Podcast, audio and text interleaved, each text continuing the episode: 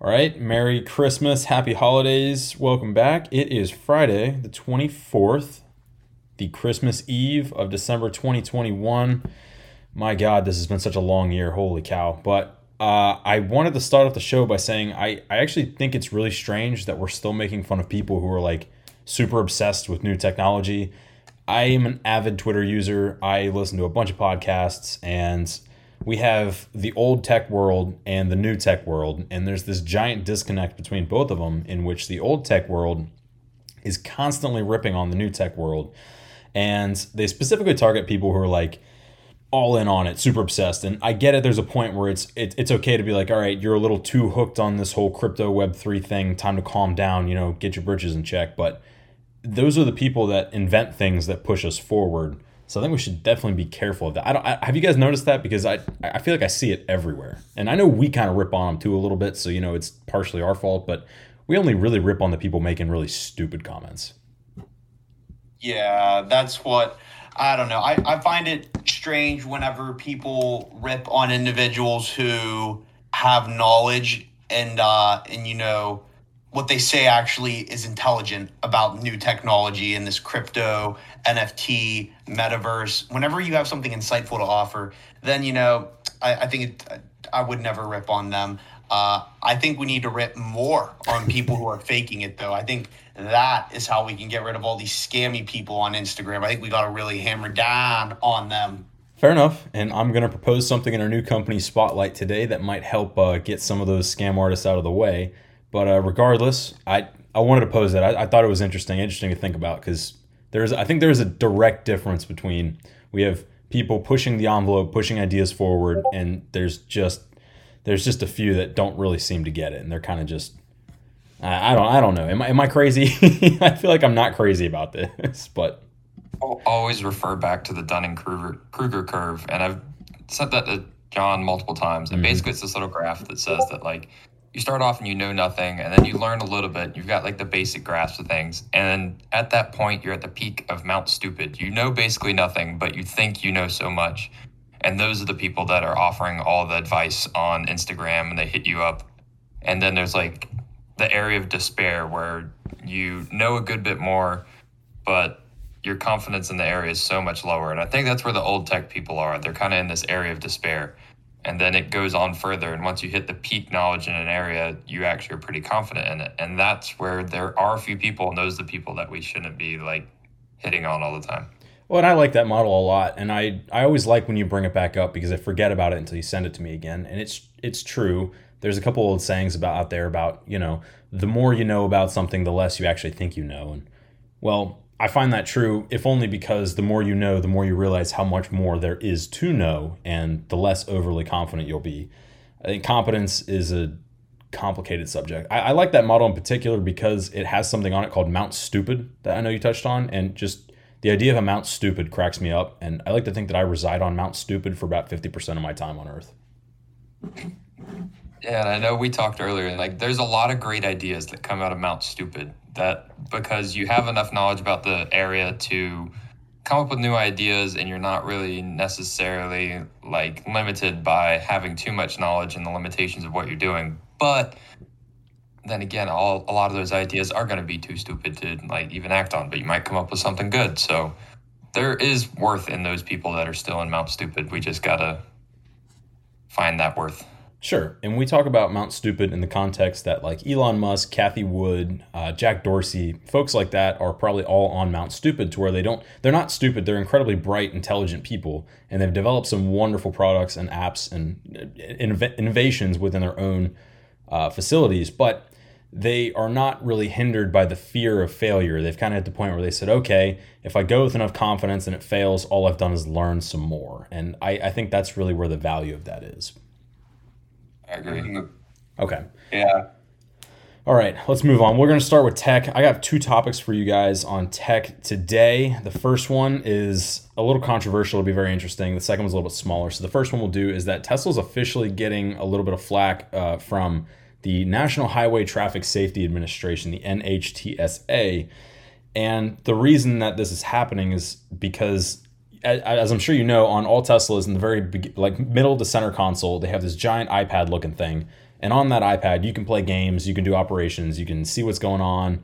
It'll show you the traffic patterns, maps, music, pretty much whatever you want. So, but you, again, we'll go back to the first point, you can play games on there. And what is to stop the drivers from playing games is whenever you try to open it up, it says, are you driving? You know, you could just literally click, no, I'm a passenger, and it'll let you proceed to do whatever you want. So apparently there's been an influx of traffic violations, crashes, and problems coming out of this, to where they found that people were on the iPad screen messing around, doing something or other. I don't know whether or not they're playing games, but apparently it's a point to where they're opening up an investigation, and it can go all the way up to a recall if it ends up finding traction. My first thought was, I really do think the problem is not with the technology, it's with the people that are handling the technology. I don't really think there's too much traction to an investigation to say, well, we've provided everyone with these tools and the knowledge to use them, and now they're using them improperly. I don't really think that falls on the company. I think that's definitely more on the individual. Yeah, I agree. That's not fair to recall it and get rid of this technology just because individuals aren't using their brains. I mean, you don't recall someone's driver's license because they text while they drive. Granted, that's stupid, and maybe there's an argument that could be made that you should recall their driver's license. But I mean, there's just no way to police it. I feel like from a standpoint of recalling everything and getting rid of the technology. Well, I'm glad you brought that up. My exact first thought was the same way. It was, look, we've had texting and driving problems for as long as we've had smartphones, and it's not the car's responsibility to tell you not to do that. So even if you don't have Pac-Man in front of you on your iPad, you could still have a cell phone and someone's beeping you. It's up to you to handle your own responsibility. And I think until we all really take that responsibility on ourselves, it's not going to change. Teslas have all these most cars nowadays, actually, I'm not going to just give them all the credit. Most cars have all these awesome technology in place to stop you from doing certain things where, you know, if you put the turn signal on and there's someone near you, it will beep or it will correct you and not let you change the lane. New cars are incredibly safe. There's almost no way to really get into a crash unless you're doing something insanely stupid. So point being, I think it's a really, really strange way for this to go if they go all the way to a recall on a product. When it was, they just need to link it to the passenger airbag system, where like that's in pretty much every car, where if it feels weight of like over 100 pounds in the passenger seat, then it turns on the passenger airbags, which I know in my car, if it doesn't feel weight there, a little light comes on, passenger airbag off. Okay, well, unless it feels over 100 pounds in the passenger seat, then it turns off the ability to play games while it's driving. That's a good point. Simple. Yeah, and that's old technology too. That's been around for forever. I know in pretty much any car you can set like weights on the passenger seat and it'll think there's a person there. Yeah, so. All right. I don't know. Simple fix. We solved it. All right. Solving Elon's problems one at a time. Yeah, he should hire us, but you know, for plenty of other reasons too. I used to tweet at him once a week or so and be like, hey, I sent in my application, looking forward to working with you, VP of World Domination. Just let me know. And he still hasn't gotten back to me yet, so I think it's probably got lost in processing, but I'll submit again. All right. Oh, my gosh. My next one is super small for it. It was just that the stats are in. TikTok officially beat Google out as the most, this is a quote, popular, unquote, site on the internet in 2021. I don't really know what that means, because I think to get to TikTok, you usually have to go through Google as a search engine. So I don't think it was like most visited. It was probably most time spent on. I think that probably makes the most sense, just because of the sheer numbers of people and how much time they've spent on this stupid app that is absolutely brainwashing and you should not be on. But yeah, you're right. And wait, can you even get to TikTok on the internet, or does it have to be the app? Like, do they have a website? Because I know that's what I thought. No one's Instagram on the internet, right? And Instagram's incredibly clumsy. They almost don't even let you use it on the internet. You basically have to use the app to do anything. You can't post. Last I checked, you couldn't post from the website. But TikTok's like the exact same way. They divert you to the mobile app. Okay, that makes sense. I don't know, but either way, I thought that was funny, because I have to assume that Google, since its inception, has probably been the most popular website of all time. Yeah. All right. Well, yeah. That's all I had for that. We don't. If you don't have anything for it, we can move on. An accurate statement. You're what? Yeah, that's an accurate statement right there. I mean, people have tried to get me. Not people, machines. Microsoft has tried to get me to buy into Bing, but I refuse. I always switch my default search engine right to Google every time I get a new laptop or something. Yahoo's dead to me. Yeah. So, yeah. I mean, Google's the way. Well, I use the Brave browser, but even the Brave browser is just a derivative of Google Chrome. Mm-hmm. Yeah. Yeah, the first thing anybody does when they buy a computer is they open up Edge and they download Chrome. Yeah, it's true, isn't it? It's true. All right. I love it. Okay, so let's dive into, we'll move on to finance, investment, entertainment. I want to start in the shipping industry because I know, Joey, you work in the shipping industry, and so this is interesting. All the statistics are in, and apparently you guys are totally kicking ass. And I think this is a result of everyone freaking out just the right amount. I don't think we've ever freaked out just the right amount in the past, ever. I think this might be like a first time ever. So UPS delivered 99% of their packages on time this holiday season so far. Obviously, you know, it's not exactly Christmas yet, but FedEx pulled in at a hot 97%. And I'm sitting here thinking that's got to be like a record of all time for a holiday season. There's no way we've hit those numbers before. That's fantastic. There's always late stuff around holidays. Yeah, I don't know where'd you get those numbers? Because that was Morning Brew. Yeah, I don't know if Morning Brew has I don't know where they got them from on that, because it's been ass kicking, as in me getting my ass kicked. It's still struggling. Don't let Morning Brew fool you. We everyday issues from all angles, customs issues, international issues, delays, lost packages. Yeah, but you're suffering. It's not just us, UPS too, but I mean, it's not fixed yet. It isn't. Yeah, your suffering is my Christmas presents. Sorry. I think those numbers are probably offset, because I know we've got a bunch of packages that got delivered early, like before even the time span it was supposed to. I think that's offset the packages that have showed up late, or we've had a couple packages that showed up without the item in it. And it's not like someone's robbed our porch and left or whatever. It's just like it wasn't sealed right or whatever else, which I get. Like, everybody's in a rush right now, but I think they probably offset the bad numbers with even better numbers. I don't know if it offsets like that. Like, if it arrives before on time, do you get extra points, and then the not on time is negative points? That's what I was thinking, and that's how they get to the super high numbers like this. So if I get my Amazon package in 1 day instead of 2, then it offsets the person that got it in 3. Huh. I don't know. Maybe. Well, either way, it's funny hearing it from your side, Joey, because I know that you guys have been fighting. You've been fighting real hard. But when you're actually in it, I mean, I don't know how much the numbers mean, but I know our company-wide meetings and stuff where, you know, they say it's getting better, we're getting there, but we are not out of the weeds by any means. And I know neither is UPS. There was a pretty nasty slide deck that UPS was showing around about us just the other week that I managed to get my grubby hands on. And yeah, I mean, there's not many lies in that slide deck, and it does not make us look very good. And, you know. Jeez. We can do the same. So it's still brutal. It's brutal. The beauty of corporate competition. Yes. Dirtiness. I love it. Well, dirty. Speaking of Amazon, we can. So there was a Staten Island warehouse, and they're basically resubmitting their petition for a union to unionize. I know that was a big topic over summer. I want to say, at the time, all blends together. I think it was about summer, right? Whenever Amazon was talking about unionization. Something like that, yeah.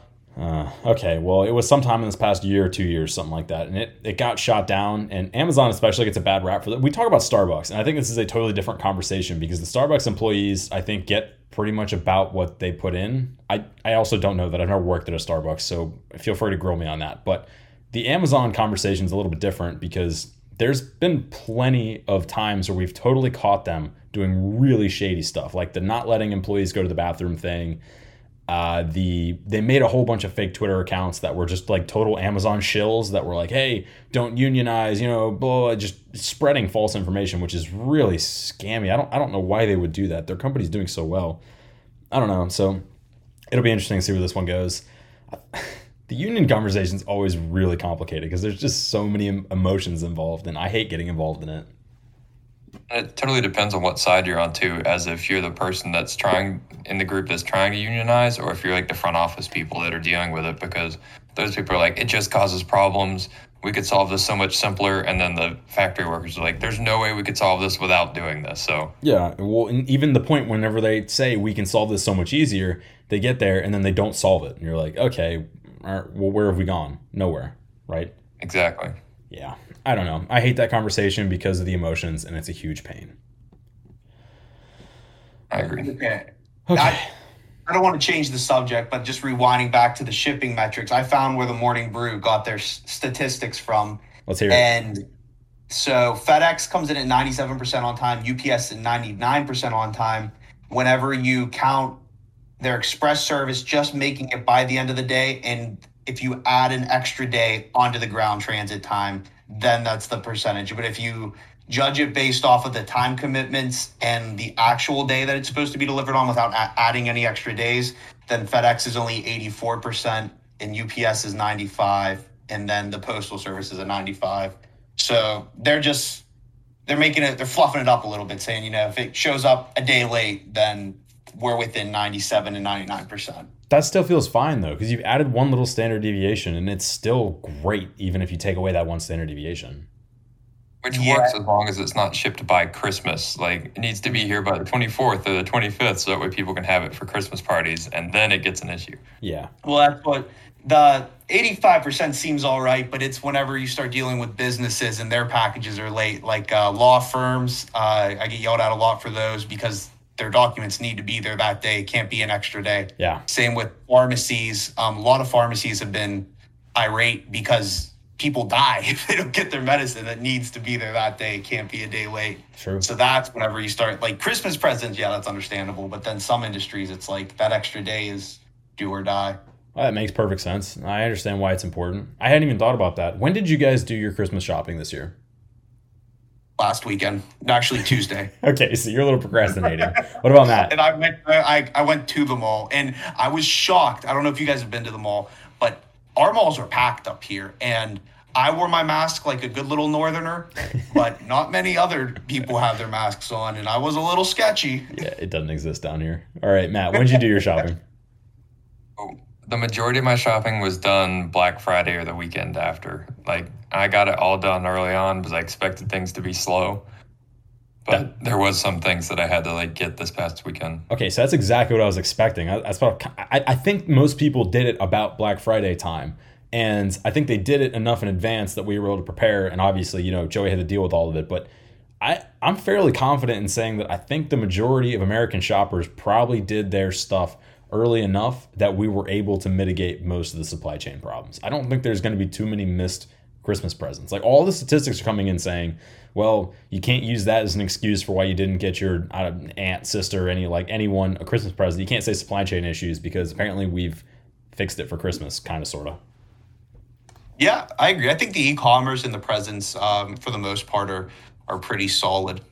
All right. Well, I think the online shopping made it a whole lot easier on the companies too, because like it wasn't just like stores where it's there until it's gone. Where online they can like actively track, okay, we're selling out of these goods at this rate and that type thing, and they could distribute as needed. Yeah. Welcome to 2021. It's the future. Speaking of the future, before we go on, I did see the new Matrix movie last night, and I was not super impressed. So that's my official take. Oh, it's not great. You didn't like it. It's all right. So remember what they did with the 7th Star Wars movie, where it's basically just like, hey, remember all the things we did in the 70s and how much you loved it? Well, here's like a light version of that again. Same thing, right? Gotcha. Yeah, it's the exact same thing. I was gonna stay up to midnight to watch it on Wednesday. No, yesterday was Wednesday. Tuesday I was gonna stay up till midnight to watch it. Now I'm happy I didn't. So it's a really good movie, but it's not as insane as the other ones. So, okay, all right, that's fine. We can move on from that. All right. Well, while we're on the movie topic, you know what other movie I really want to see that I heard got bad reviews? Okay. The House of Gucci. I was very, very excited for it because, you know, you got Al Pacino, Adam Driver, yeah, Lady Gaga, Jared Leto, and I've heard the first half is incredible, but it's a 2.5-hour movie and the back half drags. I don't know if I believe that until I see it, because it looks incredible. Yeah, I agree. I guess all the reviews were saying they kind of move away from Adam Driver and Lady Gaga's character towards the back half, and I don't know. You guys have seen Jared Leto in movies. Apparently he's just being Jared Leto, which is overly animated, doing his own weird thing. And he's trying to be overly Italian, I guess, talking with his hands all over the place. And it's just, I hear his character rubs some people the wrong way. I feel like I would like that. Yeah, I don't know. Yeah, you might. Hey, I guess it's the old adage, you know, that the movie critics hate it and then your average moviegoers think it's great. It's probably one of those. Yeah, it's probably true. Yeah. Okay, well. But all right. I digress. No, yeah, it's fine. It was a pretty decent season for movies. I was kind of hoping we'd get more, but, you know, we had a couple bangers. Yeah. All right, Matt, we're gonna change up the order of things. We moved cars to the ends, and we're going to do the medical stuff now. We're going to move from investments to that because you have some awesome stuff that's gotten me kind of excited. Okay, so I saw this study. It came out. It was actually an article about it. So a group of researchers, they proved that rocket scientists and neurosurgeons are no smarter than the general public. And that was quite the eye-grabbing title for me to come in and click on this article. Wonderful clickbait. But basically they said that neurosurgeons were better than rocket scientists at defining rare words and semantic problem solving, which makes sense. We got a lot of big words in the medical field. I feel like we got that in the bag. But they had much slower memory recall, which is also true. I mean, a lot of these people are doing the same task over and over again, even though they're wildly difficult tasks. It makes sense. Rocket scientists were better at attention and mental manipulation than neuroscientists, which I would hope they have better attention, I think, flying a rocket. But then again, I want good attention when someone's in my brain. So who knows? But overall, they weren't any better than the general public across the tested domains of working memory, emotion processing, attention, and ability to recall info. Well, I actually saw this article too, and I did not bite the clickbait. I saw it and I said, ooh, this is great, but this is total clickbait. And I'm so glad that you actually like took the dive and bit the bait and went for it, because I really wanted to know what it was about, but I just had to assume that it was not. Okay, so it doesn't actually prove that they're no smarter than the general public. It just proves that they're really good at other things and not as good at other things, but they don't need to be good at those other things. They need to be good at the things that they're doing. Yes, but it's hard to, like, you can't, like, unless you use, like, an IQ score, and even that's not great. Like, Howard, like, putting this in the terms of how smart they are, like they tested across like broad domains of like cognition. It's not like how much information they know. Like I would assume that a rocket scientist and a neurosurgeon know vastly more information volumes than the general public, than any of us do. Yeah. But like when it comes to like the assessment methods that you can extrapolate to anybody, then like they're roughly on average. Yeah, I'm thinking of those videos where the people ask the random people off the streets of like LA or New York these super basic questions like I can't even think of one because they're so simple. It'd be like, who was the first president of the United States? And they're like Abe Lincoln or something like that. Like shit you learn in fourth grade, or I maybe that's not a good one. I don't know. Super basic stuff, and people just cannot recall it. Whenever I saw it, I said, nah, I disagree. I think the average rocket scientist or neurosurgeon or pretty much anyone who can actually successfully fight through med school is probably smarter than the average American. The average American is, I don't want to say this because I don't have the numbers, but probably not that intelligent. I would hope that these rocket scientists and neurosurgeons are smarter than the average Joe American. I mean, but who knows? I mean, at least in these domains of working memory, emotion processing, attention, and ability to recall info, they're necessarily not. But then again, that could just be swung because there's so many other very specialized fields that require these type of qualities that are offsetting the fields that require none of these qualities. Right. That makes perfect sense. I've also heard that... I mean, Yep, go ahead. I was just going to say, we put rocket scientists and neurosurgeons on a pedestal because they're part of that old adage of, oh, it's not rocket science, or, oh, it's not neurosurgery. But, like, there are plenty of things that require just as much intelligence to do that aren't put on that same pedestal. So that's fair. I always say, if I don't think I could accomplish it in a year, I'm not going to give you shit for not being able to do it in 10 years. It doesn't really make sense. But the other thing I've heard, and this may be a little bit of a tangent, but I've seen plenty of different articles and opinions in which people say we should measure things by EQ, which is basically emotional intelligence, as opposed to IQ, which is the traditional way of measuring intelligence. What do you think about that? I don't know. I'd have to know more about EQ and what it involves to say whether it's worth it. I mean, maybe it's just like your emotional response to learning things and different situations, which would be good, because I feel like as hard as med school is, anybody could do med school given enough time and passion. It's just a whole lot of volume in a small period of time. It's not that the information isn't any more difficult than what you learn in college. And college was honestly easier than high school if you took AP classes or IB or ACE. So it's not any more hard. The information is all the same to learn once you get the basis knowledge in. It's just that it's a volume thing. So maybe EQ is more important because volume comes, like, with that much information in a short period of time. How your emotions play is a huge factor into how well you learn. Well, that's fair. I probably bulldozed you with that one. That's not really fair. But I also think you need a heck of a lot of passion and desire to do something like that. I think, while maybe you're right, most people could go through something like that, given enough time and enough effort. They would need to want to do it as opposed to getting rewarded more quicker for doing simpler tasks. Like, your reward comes way in the future for going through something like that, as does pretty much anyone in the medical industry. And it's almost easier to say, no, I'm going to go into a low cost to enter labor industry in which I can work up to $80,000, $90,000 a year in a few years and just be good to go and survive, right? I think definitely, even for me, which I really want to be in the medical field, if I knew something that would pay near as much and I had anywhere close to the amount of interest in that, I would go into that instead. It's not something you go into just on a whim to make money. I mean, it's not the right route for that, especially with how much loans most people have to take out. Right. And I was debating on whether we were going to do the loan thing, because I know we just got the news that they're pushing back the interest in the loans a few months. Oh, the loans are such a touchy subject. All right, fine, fuck it, let's do it, and then we're going to go back to medical stuff. We're going to do it super quick. And so, as I'm sure everyone has seen, the government is pushing back the interest in the student loans, and so I find this super interesting because this is another one of those super touchy emotional debates in which, yes, on one point, it absolutely 100% would help a ton of people, would fix some lives. There's so much good to be done here.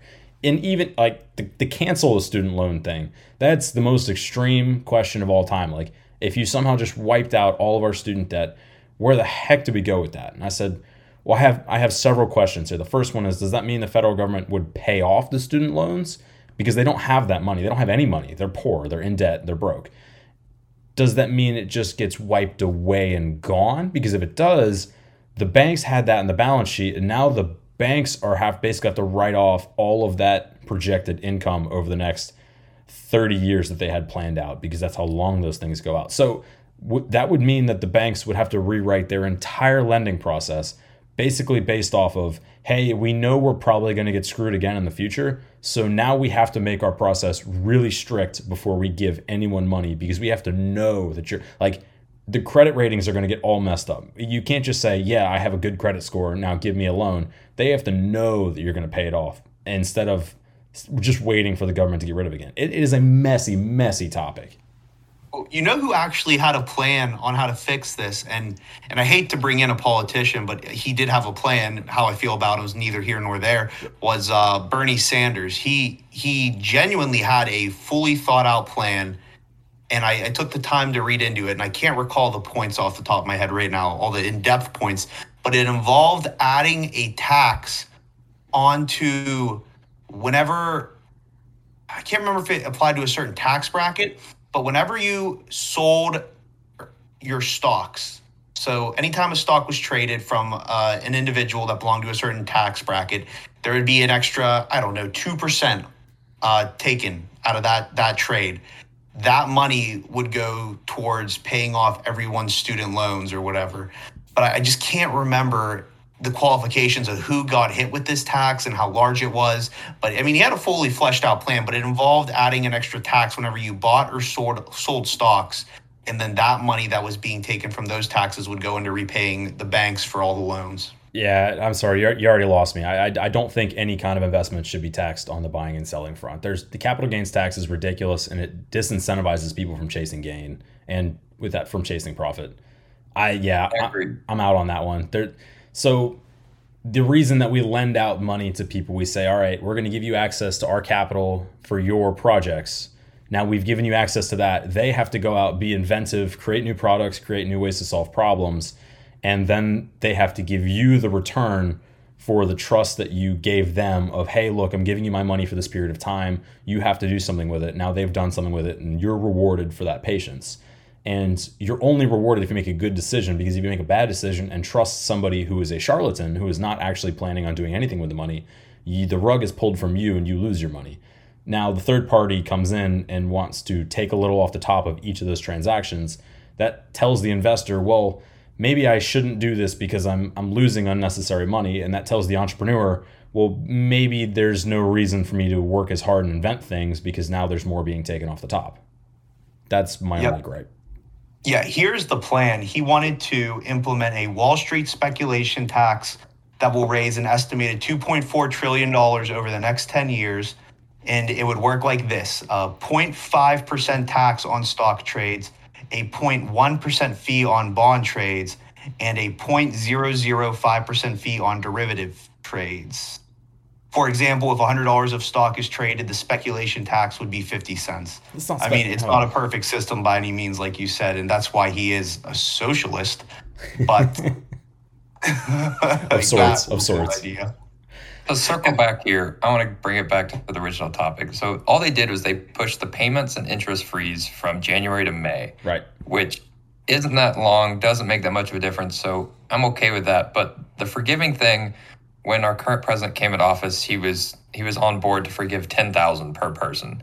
So that's not a lot, depending on how many loans you have. As someone who's taking out $300,000 in loans to go to med school, like, that's not a lot in comparison. Right.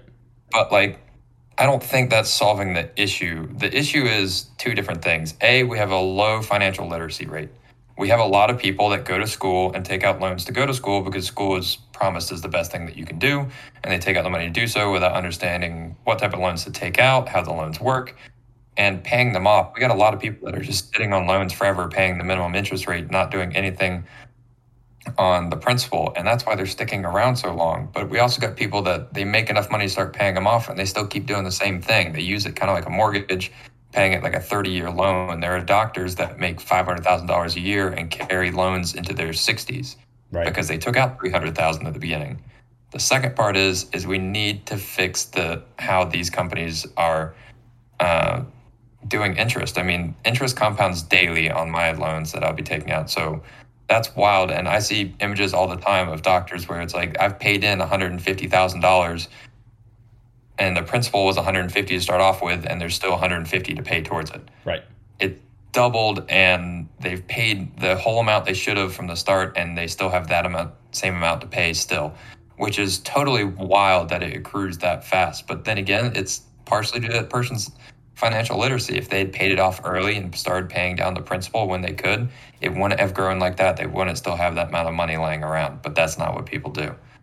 That's true. Ray Dalio talks a lot about that, and he's got a new book. I've got it set on my desk. It's like Principles with Dealing with the Changing World Order, and that's a very dramatic title, but essentially the point of the whole book is that we see these cycles, these massive cycles throughout history, and towards the end of every single cycle, you see civilizations racking up this ginormous debt, and when they can't get people to pay it back, they begin printing money and making money cheaper in order to allow individuals to pay back their own personal debt to rectify everything. But that doesn't exactly work, because now you flooded the money with system, and you flooded the system with money. Sorry, I got that mixed up. And then you have the people who've always had access to money are now saying, well, we have cheap money, and obviously the wage gaps begin to stretch even further. The haves and the have-nots stretches even further, and it all just gets crazy and hectic. So it's a very long, dramatic way of saying we could be entering that. And the good news is it could result in a total rework of that sort of system, because I agree, that doesn't make any sense at all, that someone has to wait 12 years to begin to see the reward, and that reward doesn't mean anything because it's all going back to just paying down something that has been accumulating constantly at a crazy rate. You know, the other issue, and I hate to be the controversial one here. Go for it. And bring this up, but I think colleges offer far too many programs. You have people taking out hundreds of thousands of dollars in loans to go get a degree in art history, to go then do what? Sure. Work at a museum? I mean, listen, if anyone out there is listening and has a degree in art history, I'm not knocking you. If that's what you love, great, do what you love. But the issue here is finding a way to make money doing that to repay the loans you took out. I mean, we don't need degrees for a lot of the things there are now. I mean, it's hilarious when you go to apply for a job, you have to scroll through thousands of different degrees whenever you're trying to put in what you went to school for. And a lot of them don't even make any sense. Yeah. And it just, there's some professions and some things that you shouldn't need a degree for. And we just place so much emphasis on this piece of paper. I mean, that's where, so I think the education system itself needs a little revamp. 100%. Not to be the philosophical bastard, and I'll shut up after this one. So the reason that we use money is that it's a measure of productivity, or it's supposed to be a measure of productivity. And so when people say, well, you need to go to college to make money, I said, well, yeah, that makes sense. You're learning, you're originally, the point was you're learning a skill or a trade so that you can provide something to civilization and your local community that says, I'm useful, I'm giving back, I'm making everyone else's lives easier, and I'm rewarded for that. Now you have a lot of people that say, well, I want to go pursue my passion. That's totally fine. And they say, well, how will you make money? And they say, no, I don't care. I want to pursue my passion. That's fine. Just accept that your passion is giving back to you, and it may not be giving back to other people. And if it doesn't give back to other people, you may not be rewarded economically for that, and you may struggle a little bit more. So this is the argument that I always get into with people who disagree with the traditional form of capitalism, is that it may not be a perfect system, but it ensures it should, it doesn't maybe in its current state because we have crony capitalism going on all around us, but it should ensure that we can all live pretty well, standardly, normally, like the majority of us can live pretty well off not consuming that much, right? Mm-hmm. That's fair. I mean, a lot of the times I think a lot of the stuff I consume is just because I like technology and fancy things. Right. In all reality, I could move to a little hut in the woods and be happy if I just had enough money to keep the power on and feed myself. The power and the electricity and the shower in your hut. Yeah, exactly. And then I guess pay the student loan subscriptions. But. Yeah, the subscriptions and the 120 volt you have to charge your Oculus. Yeah, exactly. But like I could probably forego all of that stuff, all these luxuries, if I just lived in a little hut on a beach, and then I could use the bare minimum to just survive, and I'd be happy, and I would never have to pay for vacations because my life's a vacation. And I don't know. It sounds good in theory, but all right, we've been on this train for quite a while. Let's get back on track. There is our discussion on student loans. Yeah. Back to medicine. I'm sorry I dragged us down this hole. I'm so sorry. This is all my fault. I did. Off the bare minimum on a beach. I know. I'm sorry. We don't talk politics. It's not financial advice. Okay, let's move on. Matt, you're going to fix my eyes, right? All right. So the FDA just approved a company called Vuity, V-U-I-T-Y. I think that's how you pronounce it. Sounds right. But basically, these are eye drops that temporarily correct age-related vision loss for 6 to 10 hours at a time, and so you don't need glasses, you don't need contacts, and that's pretty cool that like your vision could be corrected just by putting in like some Visine-like drops. For comparison, they cost $80 a month. Contacts can cost anywhere from $45 to $75 a month, but the downside is this won't be covered by insurance. It's seen as a luxury right now, and you can go get contacts or glasses for cheaper, so maybe till the price comes down or whatever else. You're going to have to be paying out of your own pocket. And it's targeted at 40 to 55-year-olds, the people that are starting to get vision loss and low grade that can be affected by this. I can't figure out if this is more or less efficient than contacts. I really can't. I mean, efficiency is roughly the same. I mean, you put your contacts in the morning, you take them out in the evening. The only thing this cuts out is you put the drops in the morning and you don't have to take them out in the evening. Mm-hmm. That's where my mind was, because nothing is worse than when you go, you have yourself a night, you enjoy a couple cocktails, a couple beverages, you're feeling good, and then you don't want to sleep with your contacts. And especially when you're dehydrated and you've been drinking, and the last thing you want to do is when you've had a couple cocktails in you is take your contacts out. That's a snag. And then the worst is when you're traveling. Let's say you're staying over a buddy's house or something like that, and you don't have your contact stuff on you, and then it can turn into a mess. I'd rather take the eye drops. So my big problem with contacts, I wear contacts every single day, is that my contacts go in at, call it 7 a.m. every morning, and then about, I want to call it maybe 9 p.m. at night, my eyes are exhausted. There is nothing else I can do. The contacts have worn me down and they have to come out. Mm-hmm. This is a little bit less time than that. This is, I mean, that's 12, 13 hours of use. I'm kind of hoping that these would have the same amount of use as contacts. I mean, I assume with time and a little more R&D, they might be able to increase it. But worst case, you drop some more drops in and you're good. That's a good point. And then what, you can just like perfect vision throughout the night? Yeah, you just put them in twice a day, once in the morning, once after lunch. You're good through the evening. Once your vision goes away, it's time to go to sleep. So it says works best 40 to 55-year-olds. I get that. It's people who are like age-related vision loss is happening. So this can't just be I was born with not great vision or it developed early on and I can use these to solve it. Right, because basically I'm assuming what it targets. So with age-related vision loss, your lens, which is the little glass-like ball inside your eye, that becomes stiffer. And generally that adjusts for near and far vision as you move. And there's also a little muscle that basically pulls on it to adjust this to make it flatter or rounder, and that helps you see different distances. So I'm assuming it works on one of these two mechanisms, either the lens or the ciliary muscle that adjusts the lens, so to make it easier for your eye to do those things. So if you had an issue from birth, it wouldn't be affecting one of those two systems and it wouldn't be effective. So it wouldn't help us naturally blind folk? No, I don't think so. Unfortunately not. Well, I am now sad. It's a bummer. Maybe they'll fix that in the next few years. Maybe. That would be nice. I love it. Okay. All right, Matt, you got the next one as well.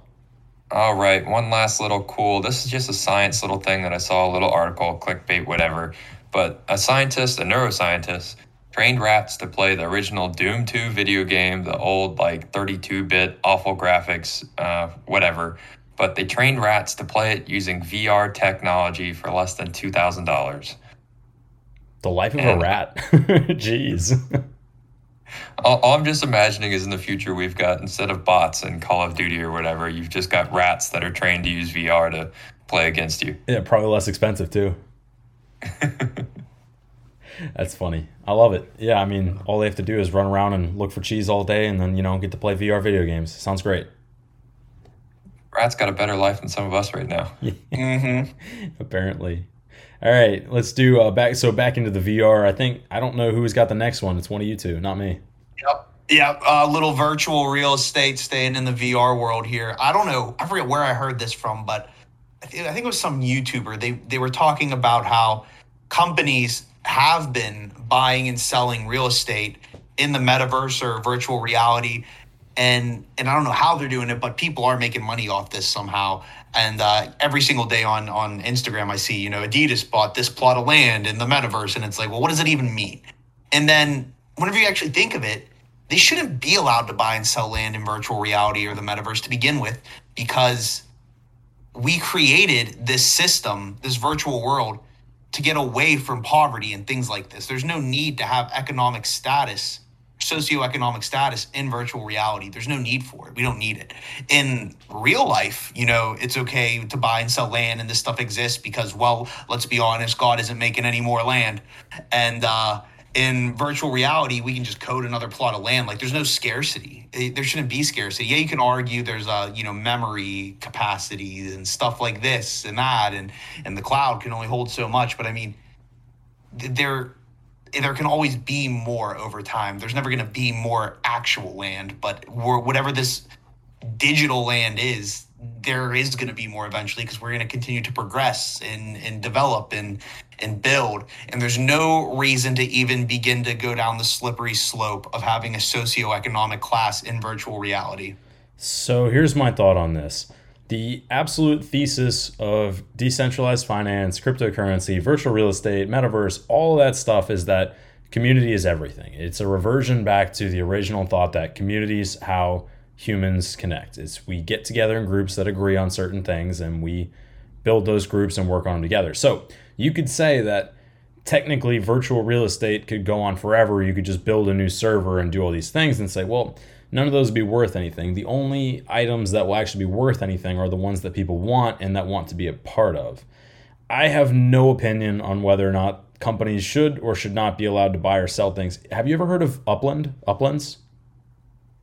I've not. It's an app on, it's currently on the App Store. You can open it up. I think they had like Los Angeles and then some other city or San Francisco. I can't remember, but the app was pretty undeveloped whenever I got into it several months ago just to look at it. And so you use your dollars to purchase these Upland credits to buy and sell physical real estate that exists in real life on Earth. And if you're smart and you pick the right plot, you could trade it, you could sell it up for later. But here's the thing is I couldn't even find a starting plot. There were so many people. There was nothing I could afford with the little allowance that they gave you straight off. You automatically had to spend money to get into it. And I said, I'm just not going to do that. There's no way. So it's things like that that are interesting to me, that we've moved our value into the digital world in such a fast fashion. It's unbelievable. Mm-hmm. I see it kind of developing kind of like the VR land or whatever that you have and you can buy or whatever. It's going to end up being a lot like Reddit, where each of the individual plots of land isn't really worth anything, but you can go get a plot of land essentially within a community. I mean, you can go to Adidas page or whoever else, but like on their own, they're worth nothing. But you can go ping over, see what they're doing. Like if they put out any new announcements, you can follow it, see what's new. But then outside of it, you don't got to like participate in it. It's not worth anything outside. Of course. You can't touch and feel it, and you can't do all those things. It's worth quite literally what someone else is willing to pay for it, which is, again, the antithesis of what we always say in this damn show. It's just literally the whole purpose of money is an exchange of value, and that's it. But speaking of Adidas, I guess we should do this one next. They released they had their big NFT drop we talked about earlier this week, and they released 30,000 different items, whether or not it was tokens that allowed you to pre-order certain street drops, or it was just actual actual digital tokens they were selling in their NFTs. They pulled in over $23 million of Ethereum, ETH, already within this week. And I wanted to put a reference number up there. Their Q3, which is the last quarter profits, were $538.4 million. So that single 1 week, this past week drop, made up or would have made up 4.3% of their entire quarterly profits, and it cost them next to nothing. They just had to mint the darn things. They didn't even pay the gas fees to the transactions. It's unbelievable.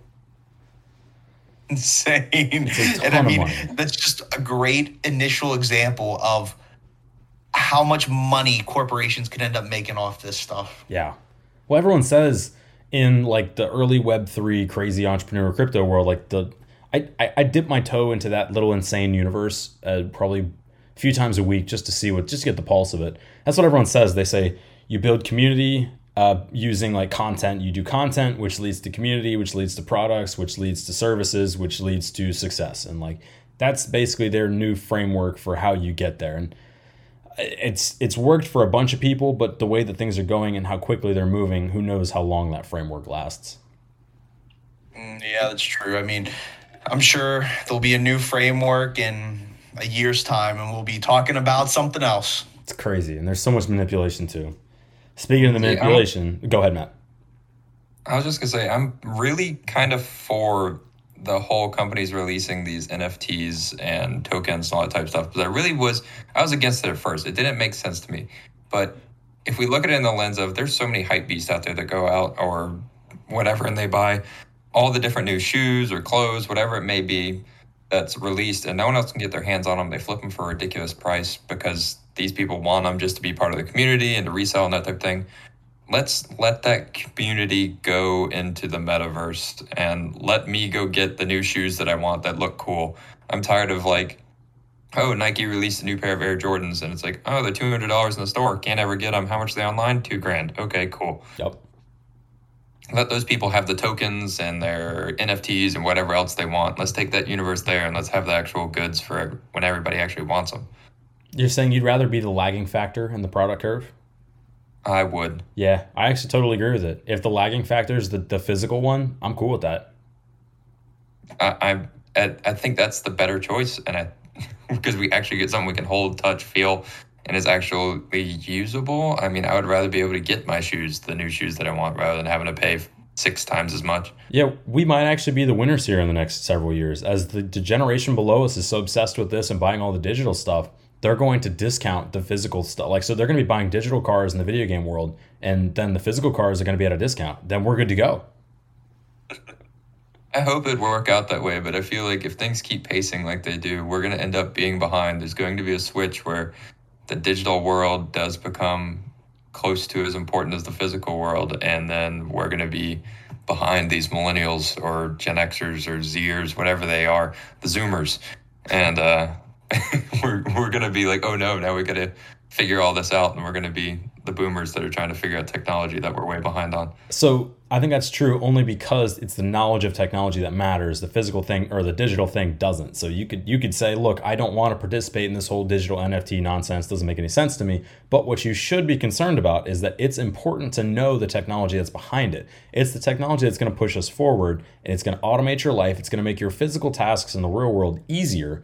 And if you understand it, you get rewarded. You were literally rewarded just for understanding this and being able to participate in the world. You can't participate if you don't understand it. That's why I counsel everyone. It's the biggest lie we've ever been sold, besides that you need to own a home. The second biggest lie we've ever been sold is that adults can't learn new things. I completely disagree with it. Every human on the planet, unless you have some kind of mental handicap holding you back, fine, whatever. But pretty much all humans on the planet have the capability to learn and understand these things in whatever capacity they so desire with enough effort.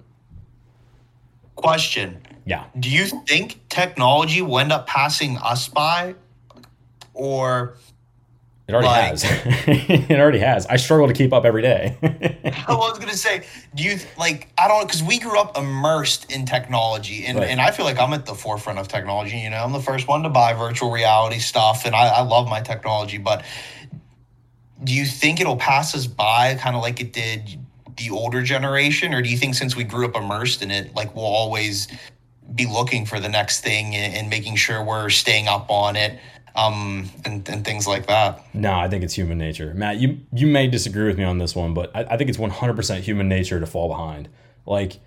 So the Dunning-Kruger curve, or I think that's what you called it, whatever the thing you always send me, is there's a lot of people in our generation, like our peers that I deal with every single day that I'm talking to, asking questions. They're all like, yeah, I have no idea what any of this is, but I'm just not going to worry about it. And like what this is could be representative of NFTs, cryptocurrency, DAOs, Web3, technology, VR, metaverse, any of those things that are all happening and advancing right now.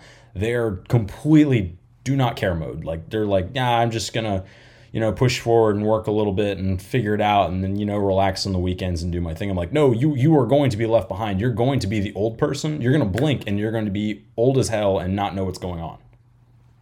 I think that's okay. And that's because things are growing so fast, and it already is. The utility of these services and goods that we are producing in this new metaverse are, they're expanding so fast.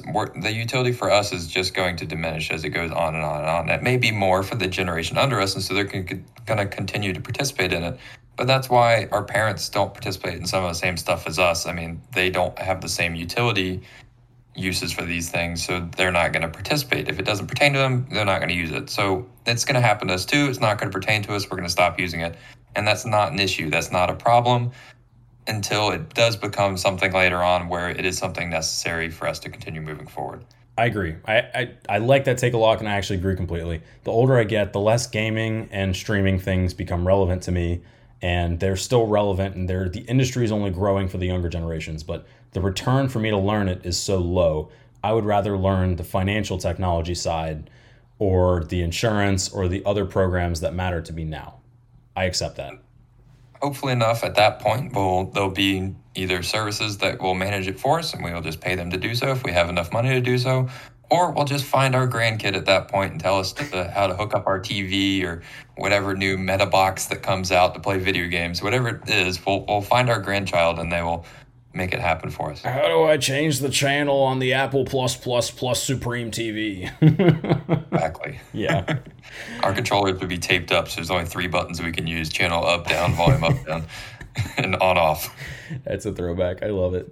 Okay, all right, we're running low on time. Let's do our company spotlight. We'll get cars, and then we'll get finished up. So I wanted to highlight a cool company. Matt, you said you've already heard of this company before. It's called Do Not Pay, one word, Do Not Pay, single word. And they advertise themselves as the world's first robot lawyer. The company was originally designed specifically to fight parking tickets, And I watched their big tagline, if you go on their website, which I'm going to put in the show notes, is fight corporations, beat bureaucracy, and sue anyone at the press of a button. That is a heck of a tagline.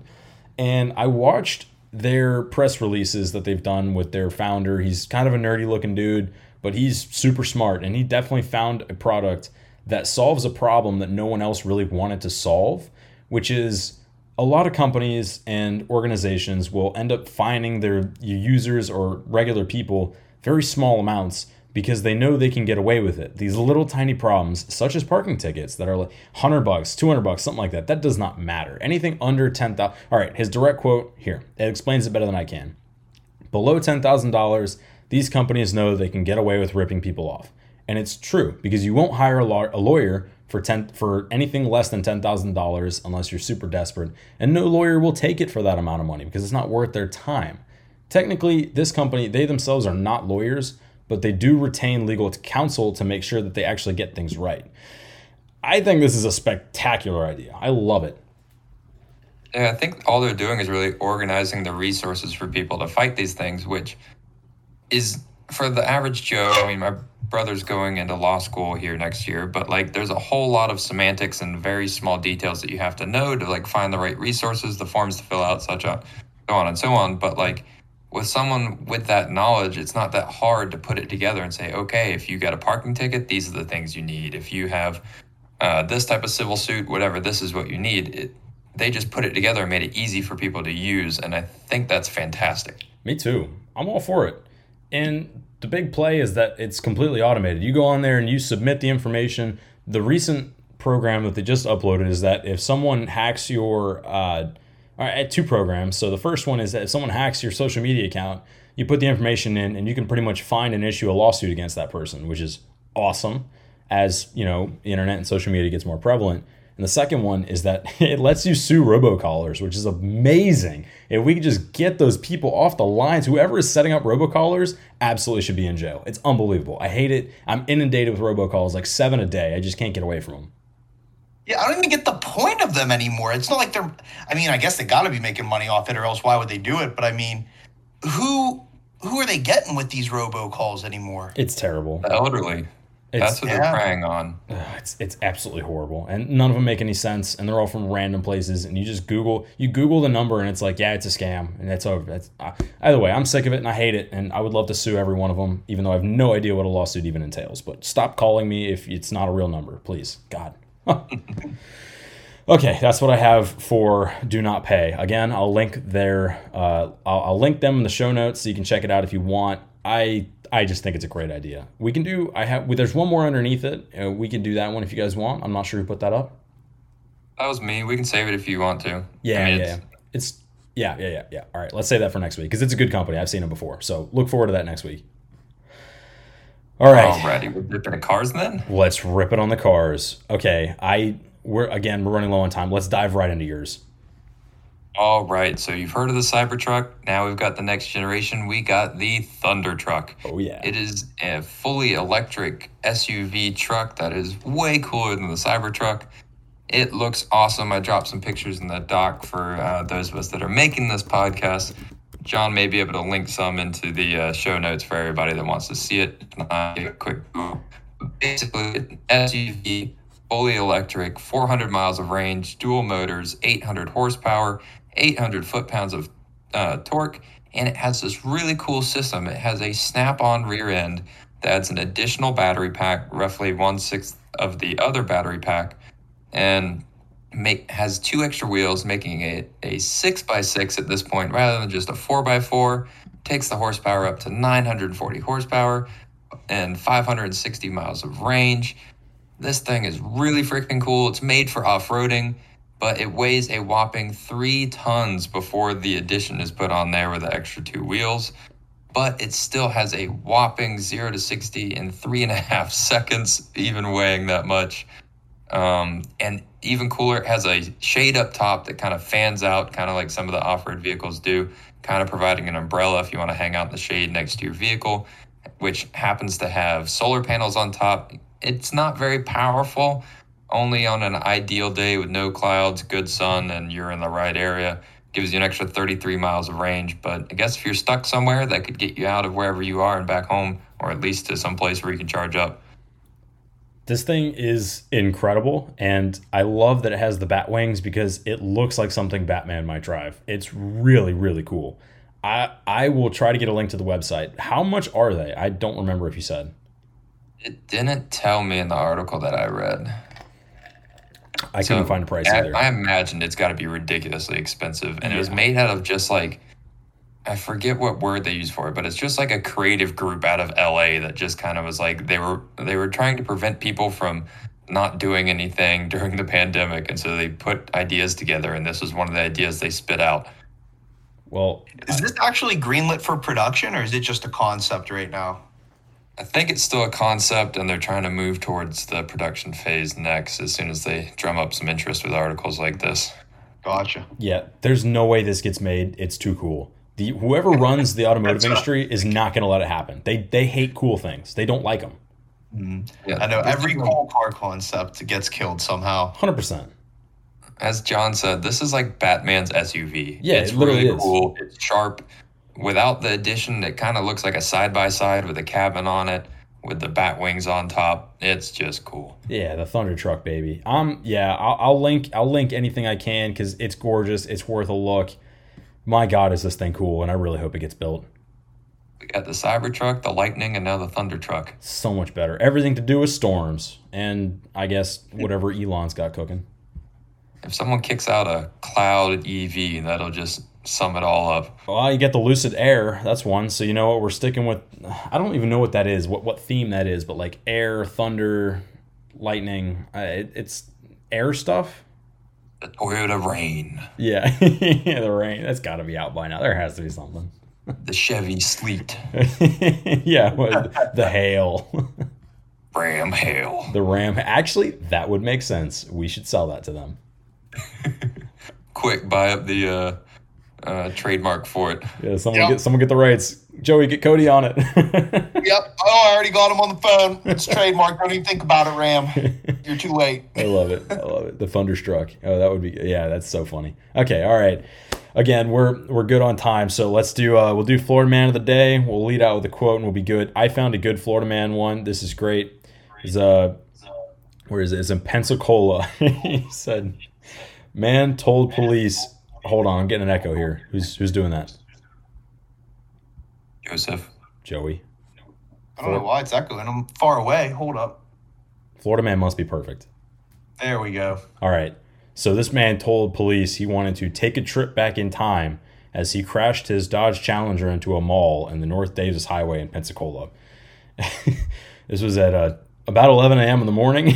And there was no one in the building at the time, so no one got hurt. But I just think it's really funny that the man wanted to take a trip back in time. Like Back to the Future, you think he's Doc Brown and Marty McFly. I have no idea. The Dodge Challenger is the new DeLorean. Yeah. It's really funny. The picture they've got on there is of a Nissan Altima. So, you know, I don't really know what the deal is with that, but they did their best. That's good. All righty. Joey, quote us and let's go. Yep, we got Warren Buffett today. You only have to do a few things right in your life as long as you don't do too many things wrong. Huh. Fair point, Mr. Buffett. Fair point. Mm-hmm. All righty. Yep, just got to do a couple things right. What is it? You're 10 levels away from millionaire at any time? That's what they say. Yep. All right. Oh, geez. All right. Merry Christmas. Happy holidays. Do everything good and nothing bad and all that goodness. And either way, I'm going to assume we're going to see you on Tuesday, but it is holiday season, so don't hate us if not. Otherwise, submissions.feelgoodfinance@gmail.com. See you later. See ya. Merry Christmas.